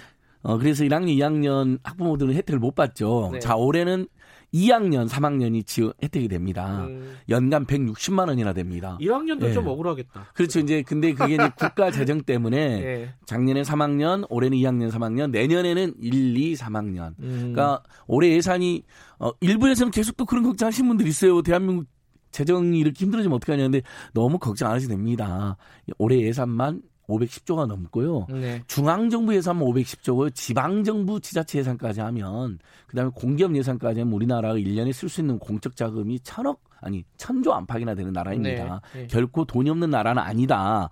그래서 정부가 오히려 이런 교육이라든지 아동이나 양육 이런 데는 대한민국 미래에 투자하는 거잖아요. 네. 그다음에 어, 양육이나 교육비 때문에 저출생 원인도 되기 때문에 그 문제를 극복하는 데 큰 도움이 된다. 그래서 1년에 160만 원 정도가 그러니까 최저임금 음. 한 달치 가까운 급여를 우리 이제 고등학생 어 2학년, 3학년 음. 부모들은 이제 지원을 받게 되는 거죠. 굉장히 좋은 제도라는 평가를 받고 있습니다. 뭐 내년 내년 되면은 이제 뭐 고등학교까지 다 무상 교육이 되는 거네요. 그렇습니다. 그죠? 음, 이제 남은 건 이제 대학 교육비 문제인데 네. 그 부분도 입학금이 이제 거의 다 폐지가 됐고요. 네. 그 다음에 이제 반값 등록금이 안 돼가지고 계속 저희들이 지적하지 않습니까? 대학생 절반 정도가 국가장학금을 한 푼도 지금 못 받고 있는데 성적 기준, 소득 기준 때문이거든요. 네. 그 부분은 저는 꼭 올해는 완화해서 내년에는 수혜자가 늘어나고 그 다음에 안산시, 여주시, 화천군 뭐 어, 이런 데서는 지자체가 반값 등록금을 지원해 줍니다. 네. 그러니까 지방 정부 역할도 필요한 것이죠. 국가 장학금을 받았는데도 반값 등록금이 안 된다. 네. 그 나머지 차액을 지원해 주는 제도이거든요. 올해 안산시부터 시행이 되고 있는데 그다음에 강원도 하천군 이런 데서 시행하고 있는데 그게 다른 지자체로도 지금 확산되는 음. 모양새입니다. 저번에 한번 우리가 짚어봤는데요. 그 노인 연금이 이게 예, 기초연금, 기초연금. 예. 기초연금은 어떻게 지금 개선이 됐죠? 자, 25만 원으로 올라갔습니다. 자, 기초연금은 소득 하위 70% 그러니까 전체 노인 중에 70%만 받는 거예요. 잘 사는 30%를 제외하는 거예요. 예, 예, 예. 요것도 논란이 있습니다. 결국은 그 음. 선별비용이 또 드니까. 하지만 일단 재정 문제 때문에 하위 70%만 한다. 네. 이 하위 70%는 기초연금도 받고 통신비 11,000원도 감면받는다는 거 잊지 마시고요. 예, 역시 예. 주민센터 그다음에 통신사 114로 전화하시면 되는데요. 그게 작년에는 소득 하위 20%까지만 30만 원으로 인상됐습니다. 네. 올해는 소득 하위 40%까지가 아하. 그러니까 두 배, 무려 두 배 이상이 30만 원으로 인상이 됩니다. 아, 저소득층은 예. 25만 원이 아니라 30만, 원 받을 수 있다. 그러니까 전체 예. 노인 중에 70%는 25만 원, 최대 25만 원 받을 수 있고 네. 그 중에 또 40%는 네. 30만 원까지 올라가는데 저번에 이제 우리가 문제가 됐던 것은 기초생활급여를 받는 네. 정말 극빈층 어르신들은 그 생계급여가 한 51만 원 되는데 우리는 이 거기에다 30만 원 추가로 되면 좀 노인빈곤 문제에 굉장히 도움이 되잖아요. 근데 이 30만 원 받는 기초연금을 소득으로 잡아가지고 나머지 21만 원만 주니까 줬다 뺏는다는 논쟁이 음, 있고 그거는 해결이 안 됐죠. 해결이 안 됐습니다. 예. 그래서 어제 오늘에도 언론에도 보면 포탈에도 지금 메인에 떠 있습니다. 그래서 네. 이 부분은 그러니까 생계급여를 주실 그러니까 예를 들면 30만 원을 소득으로 인정을 안안 안, 안 해주거나 네. 어, 기초연금 아니면 생계급여를 51만 원 이제 작년 기준 51만 원인데 네. 극빈층 기초 생활비는 극빈층 분들에 한해서만 그분들만 40만 원 올리면 되잖아요. 네. 그런 방법이 있습니다. 그래서 음. 국회에서 논의가 됐는데 올해는 꼭 뭐 추경이라도 그렇게 반영이 됐으면 좋겠고요. 그다음에 정부가 지원하는 일자리 어, 노인 일자리 경우도 작년 64만 개에서 74만 개로 확대돼서 중소 중견 기업이 이제 그 정년이 예. 단 된 노동자지만 사실 요즘엔 60대에서 60대 60세 65세 사이도 보면 청년들이시잖아요 보면 그렇죠. 그러니까 음. 바로 사회로 나가라는 건 너무 가혹한 면이 있으니까 이분들에게 2년간 1인당 분기별 90만 원 지원하는 제도도 있다. 네. 예, 요런 그리고 이게 어, 일자리 문제를 좀 얘기해 보면요. 일자리를 어 저기 뭐야 취약계층들한테 일자리를 지원해주는 그런 정책들이 여러 가지가 있잖아요. 맞습니다. 요거는 잘 모르시는 분들이 꽤 많아요. 예. 좀 설명을 간단하게나마 좀 해주세요. 그러니까 결국은 이것도 역시 제가 말씀드린 주민자치센터나 예. 기초 단위에서 공공근로라든지 예. 그다음에 시간제 시간 선택제 일자리 굉장히 많이 늘어나 있습니다. 예. 그래서 최근에 국민 고용률이 올라가고 있는 거로 나오거든요. 네. 그러니까 자꾸 경제가 폭망했다는 식으로 말하면 안 된다고 생각합니다. 국민 고용률이 올라가고 있습니다. 실업률도 줄어든 거로 나옵니다. 다만 그 일자리가 네. 단기나 시간 선택제이기 때문에 질이 안 좋다라는 지적은 있을 수 음. 있습니다만 근데 아무것도 안 하는 것보다는 정부가 결국 공공 부분에서 재정을 확충해가지고 공공 부분에 단기 근로라든지 시간 선택 일자리라든지 공공을 늘리는 거 의미가 있잖아요. 예. 그러니까 이 부분 역시 주민센터나 어, 구청이나 군청에 연락하시면 그 이런 공공 부분이니까 예. 민간 대기업이 지금 고용 없는 성장한 지가 오래됐습니다. 고용을 안 늘리잖아요. 그럼 네. 어디서 늘려야 되겠습니까? 공공 부분이라도 여력이 되는 대로 특히 사회 서비스 분야 일자리 늘리면 예. 국내 서비스도 늘어나고 일자리 늘어나는 이중 효과가 있는 것이거든요. 그런 것도 있다면서요. 구직 촉진 수당? 예, 이 부분도 올해 자 많은 국민들이 왜 청년들만 도와주냐 그랬어요. 이게 처음에 예. 서울시와 성남시에서 시작한 겁니다. 청년들을 도와주는 제도가. 근데 박근혜 정부에서 막 못하게 해서 막 소동이 예. 있었었죠. 근데 이게 문재인 정부 들어서서는 아예 이제 청년들 전체 대상으로 다만 중위소득의 120% 이하 청년들, 그러니까 아주 잘 사는 청년들은 지원 안 해주는데 네. 고등학교를 졸업하거나 대학을 졸업했는데 취업이 안 되고 있어요. 2년 이내에. 음흠. 그럼 여섯 달 동안 50만 원의 구직 촉진 수당을 주는 제도가 시행이 되고 있었습니다. 근데 이게 청년들만 그렇게 시행이 되고 있었잖아요. 아. 근데 올해 7월부터는 만 65세 이하의 이제 우리 어르신들까지 예. 포함해가지고 청년뿐만 아니라 일반 국민들 중에 고용보험 가입이 안 됐었던 분들 있잖아요. 아. 어, 예를 들면 뭐 프리랜서였거나 자영업자였거나 아니면 어, 단기 알바를 정전하셨던 분들이거나 이런 분들 그다음에 회사에서 이제 조기에 정년 퇴임해갖고 일자리를 못 얻고 있는 분들이나 이런 예. 분들은 어, 특정 소득 이하가 되면 역시 청년들이 지원했던 것처럼 구직 촉진하는 것을 노력한다는 전제하에 여섯 달 동안 50만 원 지원해주는 국민 취업 지원제도. 그러니까 음. 그 동안은 고용보험에 가입했을 때만 어, 실업급여. 실업급여가 나오잖아요. 네. 근데 아. 고용보험에 가입 안 된 사람들이 있잖아요. 예, 계층. 예. 한 번도 취업이 안 됐던 분들이라든지 아니면 음. 조기에 정년퇴직이 됐는데 일을 못 하고 있는 분들이라든지 이런 분들을 위해서 이제 실업부조 제도가 생긴 겁니다. 실업급여 예. 말고 고용보험은 안 냈다 하더라도 실업부조로 도와주고 나중에 이분들이 이제 취직하면 고용보험료를 내면 되는 것이죠. 그 고- 구직 촉진 수당 한번 좀 기억해 주시고요. 예. 또이 근로장려금도 오른다고요? 예, 최소 금액이 3만 원밖에 안 돼갖고 문제가 됐습니다. 너무 예. 적잖아요. 그래서 예. 신청하는 비용보다 못하다 이런 적이 있었기 때문에 어 지금 현재 근로장려 세제는 정말 좋은 제도입니다. 그러니까 일을 도저히 할 수 없는 상황에 있는 급빈층들에게는 기초생활급여를 주잖아요. 네. 그러나 일 어쨌든 일을 하는 분들인데 소득이 너무 적어요. 음흠. 자영업자나 네. 노동자나 다 돼요. 예전에 노동자만 줬는데 지금 자영업자까지 되는데 제가 작년에도 말씀드렸죠. 제 친구 중에 옷가게를 하는 분이 있는데 정말 1년 소득이 이제 천만 원 안팎밖에 안 되는 거예요. 근데 음. 계속 열심히 살아요. 네. 장사 잘 안 될 뿐이지. 어, 작년에 근로장려 세제로 75만 원 정도를 받았는데 이 정부가 우리 사회가 이렇게 네. 일하려고 하는 사람을 포기하지 않는다는 것들이 큰 도움이 됐대요. 아. 다- 소득 기준으로는 단독 가구는 2천만 원이니까 혼자서 하는 가구. 예. 헛벌이는 이제 둘이 살지만은 맞벌이가 아닌 홀벌이는 3천만 원, 맞벌이는 3.6만 원 미만인 경우에만 지급이 됩니다. 근로장려 세제는. 음. 그러니까 저소득층들이 일하는 경우에 도와주는 건데 그동안 그 최소 금액이 최대 금액은 300만 원까지예요. 음. 근데 최소 금액이 3만 원이었어요. 너무 음. 작잖아요. 그래서 음. 앞으로는 소득 기준이 단독 400만 원, 홀벌이 700만 원, 맞벌이 800만 원 미만인 경우에는 10만 원으로 인상이 됩니다. 아. 예. 근데 이 10만 원만 인상되는 게 아니라 작년까지는 1조 1.3조 정도가 지원이 됐어요. 7, 170만 가구에. 네. 근데 올해는 어 300 가구는 334만 가구. 그다음에 금액은 알겠습니다. 4.9조. 그러니까 근로장려세제 반드시 기억하셔야 돼요. 이것도 신청하셔야 되거든요. 아, 신청해야 예. 되는 거예요? 그러니까 자, 129에 문의하면 예, 되나요? 129에 반드시 문의하시면 되고 이건 뭐 근로 근로장려금이 때문에 알겠습니다. 노동부에도 그 청취자 여러분들 음. 근로장려금, 구직 촉진 수당 이런 거 부분들 다 기억을 하셔 가지고 어, 본인이 해당되는지 그렇죠. 그리고 반드시 혹시 신청하셔야 예, 된다는 거. 어려움이 있으면 129에 전화해서 예. 어, 상담을 한번 받아보시기 바라겠습니다. 오늘 여러 가지로 뭐 정보를 많이 알려주셨네요. 청년 내일 채용 공제라고 중소기업 다니는 청년들한테 돈을 조금 내면 정부나 기업이 그 정도를 또 매칭해줘요. 예. 이런 제도도 있습니다. 잊지 마십시오. 알겠습니다. 잊지 중소기업 다니는 바랍니다. 모든 청년들은 청년 내일 채용 공제. 예. 그 외에도 굉장히 많은데 신용카드 포인트 다 다음 주에 합산해갖고 예, 다음 주에 한 번 더 하시죠. 여기까지 하겠습니다. 예. 고맙습니다. 올해 희망 올해 희망을 가지고 열심히 살아가면 좋겠습니다. 고맙습니다. 네, 민생경제연구소 안진걸 소장이었습니다.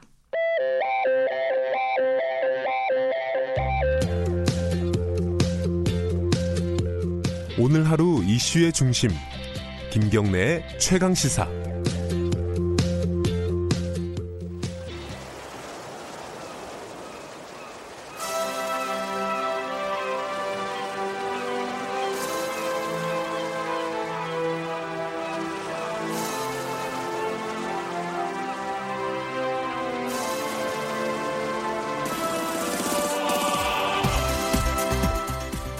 네, 어, 신년 2020년 맞아서 재밌는 기획을 하나 마련을 했습니다.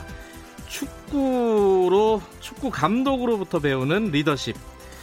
이게 이제 총선도 앞두고 있어가지고요. 어, 축구가 뭐 감독의 예술이라고 보통 얘기를 한다고 하네요. 아, 축구 감독으로부터 우리가 리더십을 무엇을 배울 수 있을 것인지 좀 얘기를 나눠보는 연속 기획을 마련했습니다. 오늘 첫 시간이고요. 한준희 축구 해설위원 모셨습니다. 안녕하세요. 네, 안녕하세요. 새해 복 많이 받으시고요. 네, 청취자 여러분들, 그 김경래 기자님, 어, 복 많이 받으십시오. 네. 제가 볼 때는 이 기획은 어, 리더십보다는 한준희 위원을 모시기 위한 기획이 아닐까라는 생각을 해봅니다. 아니 그런데 예. 지금 뭐 총선 얘기까지 하셔서 예. 이거 제가 오지 말아야 될 자리에 온 것 아닌가라는 생각이 불현듯 들었어요. 아, 그냥 한 마디 한 말이에요. 2020년이라서. 그냥 하신 말씀이에요. 네. 저번에 이제 축구가 아니라 바둑으로 저희들하고 얘기 좀 나눠봤습니다. 이세돌 구단이 이제 AI하고 네. 승부를 할 때 바둑도 아시고 이제 리더십까지 이게 진짜 다방면으로 아 리더십은 예. 이 알아야만 합니다. 왜냐하면 예. 그 리더십 관련 강연이 예. 이 강연료가 또 쏠쏠해요. 어, 또 김경래 최강 시사 출연료보다는 또 월등히 쏠쏠합니다. 그래서 리더십은 연구를 해야 됩니다. 네. 아, 거의 뭐 르네상스 인간이 아니신가 하는 생각이 듭니다. 자 오늘 첫, 첫 번째로 어, 살펴볼 우리가 리더십을 배울 만한 감독 누구 누구를 갖고 오셨습니까? 아 이거는 제가 자발적으로 갖고 온 건 아니고요. 예.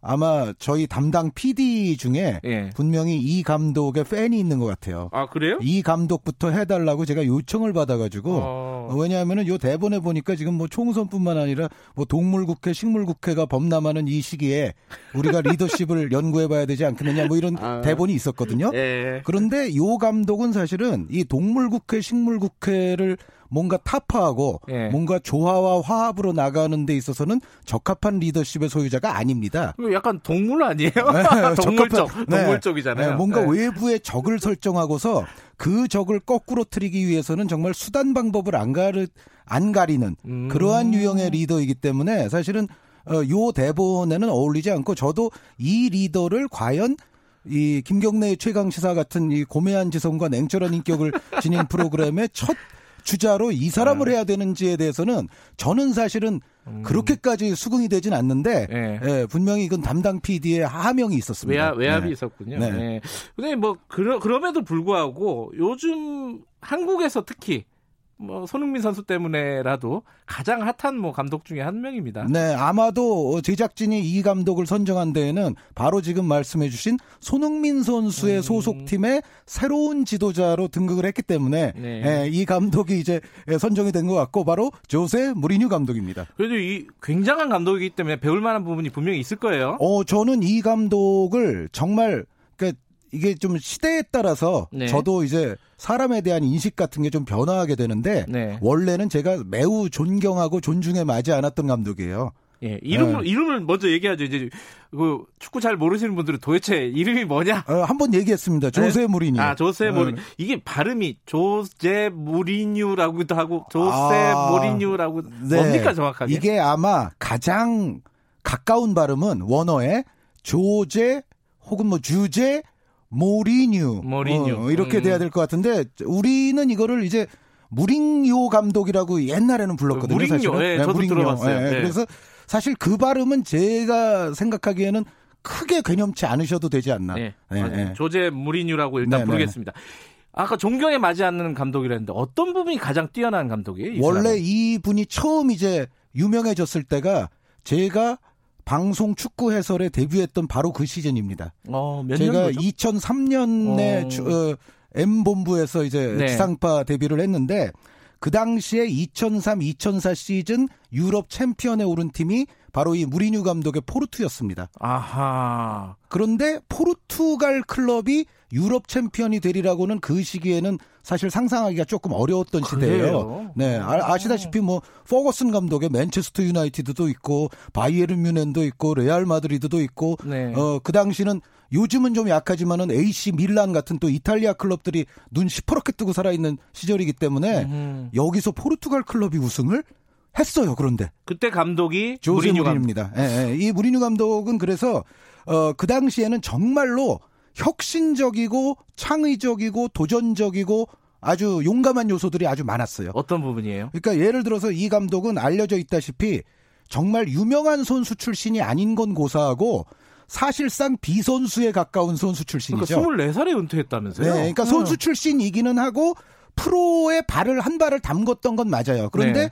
그럼에도 불구하고 뭐 경력은 정말 보잘것없는 음. 선수 출신이기는 하되 에, 보잘것이 없었고 어, 사실상 이제 선수와 학업을 병행해서 대학원에서 스포츠 과학까지 전공을 했고요. 음. 그리고 체육 교사를 또 했습니다. 음. 아, 그래서 일반적인 우리의 엘리트 선수와는 아주 거리가 먼 사람이었는데 사실 대한민국 같은 현재 환경에서는 이런 사람이 정말 최고 수준의 가장 연봉을 많이 받는 감독에 오른다? 이거는 사실 대한민국에서는 안타깝지만 좀 불가능하다시피 하거든요. 그러니까 좀 속된 말로 안 쳐주잖아요. 안 쳐주죠. 네, 선수 네. 때 유명하지 않았으면. 예, 게다가 이제 뭐 거의 비선수에 가깝다 그러면 정말로 앉혀주는 그런 문화가 있는데 이제 예, 그런데 포르투갈은 그게 가능했던 것이 포르투갈은 예전부터 축구에 있어서 학구적인 전통이 있었어요. 아하. 예, 예, 그래서 어떤 축구에 대한 이론적 연구, 과학적 연구 이런 게 굉장히 좀 유행했던 곳이 포르투갈입니다. 그래서 네. 또 가능했고 또 무리뉴 감독이 좀 운이 좋았던 거는 이제 에, 공부를 많이 한 사람이니까 여러 가지로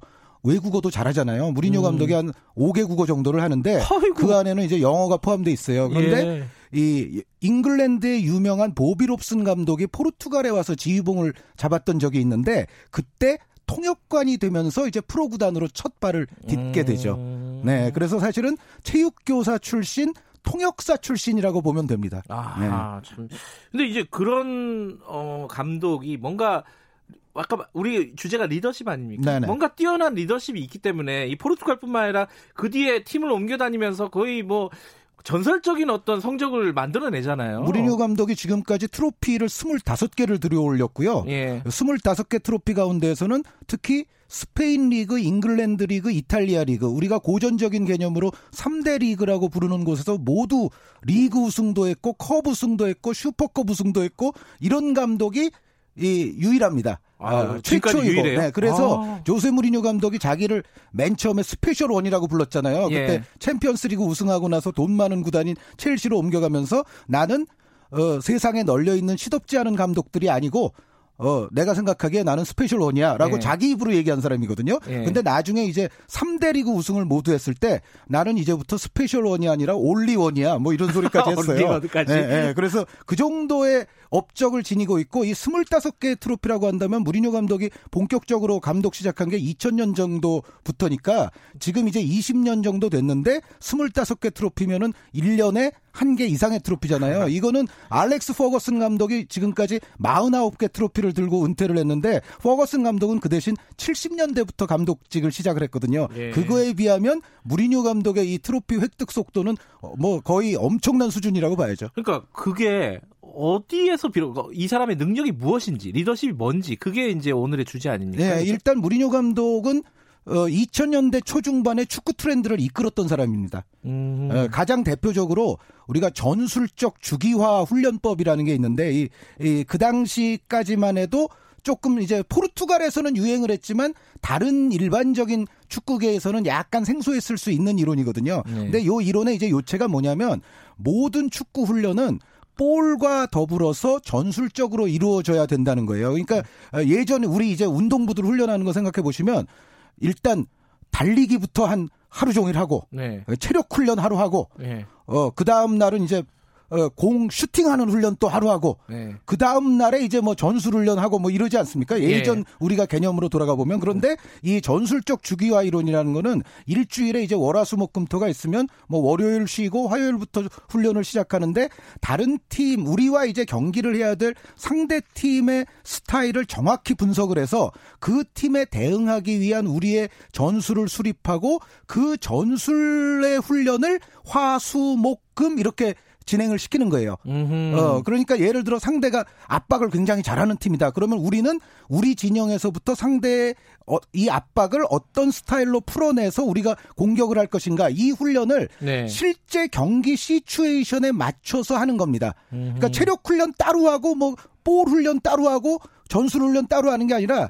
훈련 자체에 전술적인 거를 위주로 해서 그 안에 모든 체력과 기술과 심리까지도 녹여내면서 경기 시츄에이션에 맞는 훈련을 한 것이 하는 것이 바로 이제 전술적 주기화 훈련 이론인데 요거를 전 세계적으로 사실 유행시킨 감독이 무리뉴 감독이라고 볼 수가 있습니다. 그러니까 새로운 어떤 과학적인 축구 이 트렌드를 만들어낸 이끌어낸 사람이군요. 그렇죠. 그러면서 음. 말씀드렸다시피 트로피도 무진장 많이 들었으니까요. 그 결과로 네. 그것도 입증을 했고요. 예, 예, 예.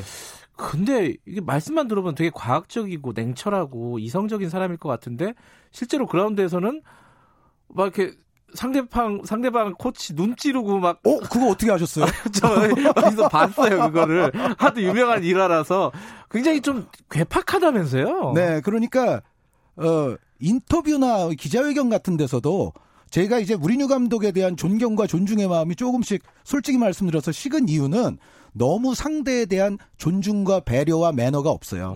어, 그러니까 인터뷰 때마다 그게 너무 노골적으로 그러니까 어떤 심리전 정도 차원에서 우리 팀을 고무시키고 상대를 좀 기죽이고 이런 정도의 어떤 인터뷰가 아니라 거의 상대에 대한 인신 모독성 인터뷰 같은 게 너무 많아지기 시작했고 그리고 이제 무리뉴 감독이 정말 그 아까 혁신적이고 창의적이고 아주 예. 신선한 바람을 몰고 왔던 전성기 말씀을 드렸는데 그 시기에는 선수들의 대한 비난이 전혀 없었어요. 그러니까 음. 무리뉴 감독은 어, 공개적으로 그런 얘기도 했습니다. 내가 인터뷰를 이렇게 세고 독하게 하는 이유는 선수들에게 비난이 갈 것을 차단하고 나에게 다 아, 비난이 욕다 쏟아지게.